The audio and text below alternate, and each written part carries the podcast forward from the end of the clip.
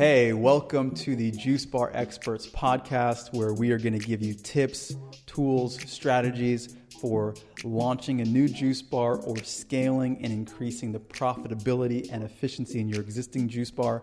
I'm your host, Andrew McFarland. For the last 10 years, I've been in the juice bar business, running my own juice bars, as well as helping hundreds of entrepreneurs all around the world launch successful juice businesses. So, without further ado, let's get into it.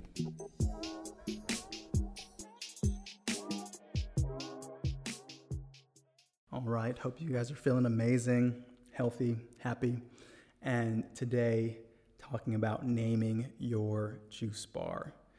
Now, I want to start out by saying that this is an important conversation, but I also see that sometimes people overthink it. So I hope that by the time you're done listening to this episode, you have clarity around it and it's simple. Don't spend six months trying to figure out a name. You've got a lot of things going on.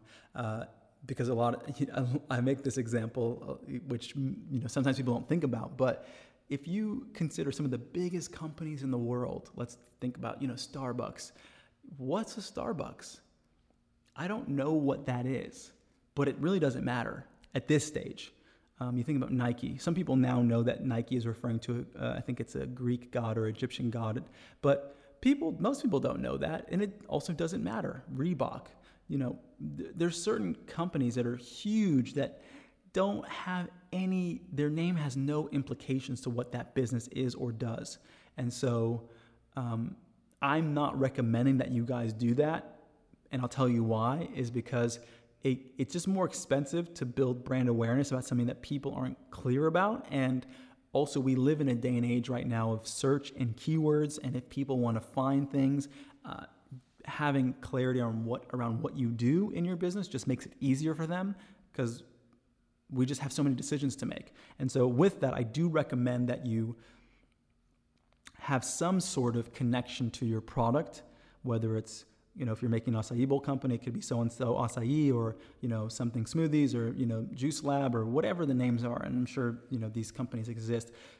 But having that makes it easier on your customer to know who you are and what you do but don't overthink it is, is really what I'm getting at.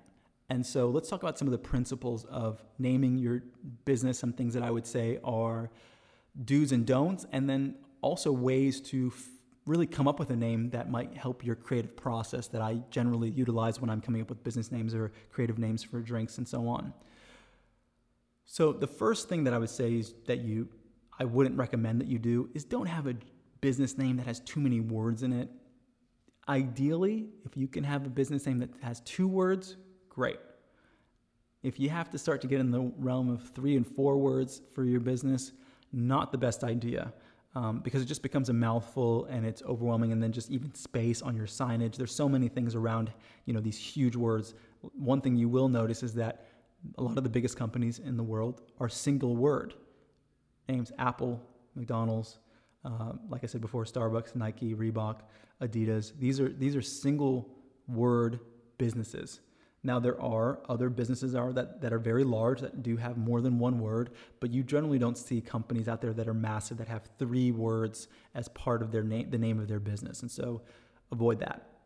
Next thing is thinking about the spelling of the name that you're using. Because once again, just from a practical level, it's not a great idea to have a business name that's hard to spell. And when somebody says it and they say, oh, the business name is so and so, and people might try to search for it later, but if it's hard to spell, they may not find you.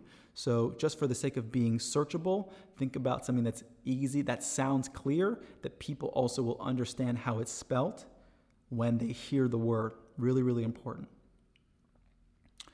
The next thing that I recommend that you don't do, and people still do this, and it's not to say that it's, you know, that you can't, but I just feel like it's something that I, I have a preference against, and that's having business names with a per the owner's name in it. So if my name's you know I'm, I'm Andrew, and if I was you know saying calling it Andrew's Juice Bar or Drew's Juice Bar, now the reason I don't like this is because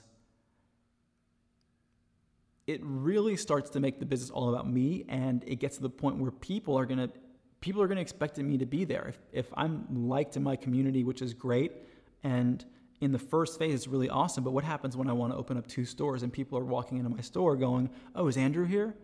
And oh no, Andrew's here. Andrew's not here right now. Okay, well, I'll come back. Where is he? They, if you become your brand and you can't separate yourself from your brand, it gets, you know, it can be taxing to grow your business. If you're the only reason that people come to your juice bar, and when you start to put in your name in the business, people expect that. Now, I also think that there's more creative ways. I just like businesses that live as an identity separate from any individual. Not to say that that there aren't big companies out there with somebody's name involved.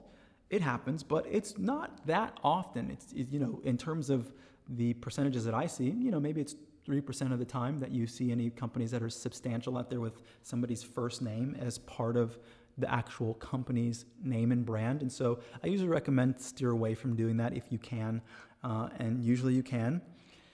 Uh, so that's my personal perspective. Also, looking at uh, just availability. At this stage, it is true that finding original words and names, just like finding one word websites, is just it nearly it's actually impossible at this stage. Um, and in terms of looking at social media handles and other things, you have to make sure that you can access the domain, your Instagram, your Facebook, all the all the networks that you're going to be utilizing. And so that's a practical thing. It actually just has to be available. So it gets harder and harder as time goes on to have, you know, an original and available name. But I'm going to next give you some strategies in terms of how you can potentially approach this. So, one thing that I'd really like to do is really create word mashups. If you have to create an original word, then think about two words that you can put together. So, for example, everybody's familiar with the company Microsoft. It's Microsoft, the name comes from microchip and software. That's what they focused on. And so Microsoft makes sense. And when I say that word, you know what I'm referring to. You would know how to spell it. Everything is clear, but it's in reality, it's a made up word. And so you can consider uh, with you know, running through some words that you identify within your business and creating a word mashup together to create this whole new word, but it's also a word that's indicative of what you do as a company. So, overall, that's one strategy that I like to use. And there may be other ones that you guys come up with. Sometimes I like to do word associations. I'll get on thesaurus.com and put in a specific word and see what are, are all the other words that also relate to this word. And then I can do a mashup with those words. It's really just about having enough variables that and word associations with your core mission, your products that you serve, um, you know, your values, things like this, and then figuring out maybe two words or one word that you can hybridize that you can put together for your business name, and then ultimately making sure that it's available and you can get the web domain and the Instagram and the Facebook and everything else. So I hope this helps you in the process and eases the tension. But like I said before, don't overthink it. You've obviously got a lot of things to think about. Your name is important, but a lot of times it's not as important as you think because you as a business owner and as you build a brand you will make your name mean what it means right? The value that you bring to your customers your your branding your execution everything will make that word mean what it means because language and words are alive. Words change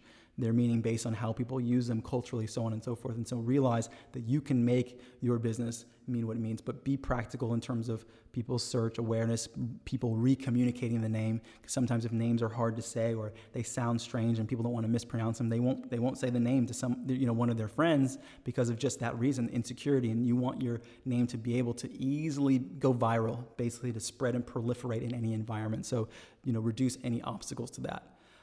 All right that's it. Hope you guys are well. Hope this helped. As always, uh, this is Andrew with the Juice Bar Experts podcast. If you ever need support, you guys can reach out to me personally. I have a, if you guys don't know, if you're new to this uh, podcast, we have a whole consulting agency and we help people launch their juice businesses from developing their menus to all the way to you know training their staff on site and everything in between. So if you guys need support you can reach me personally at andrew at starterjuicebar.com we'd be happy to discuss how we can help you out. And as always wishing you guys a lot of success in your endeavors and we'll see you guys at the next episode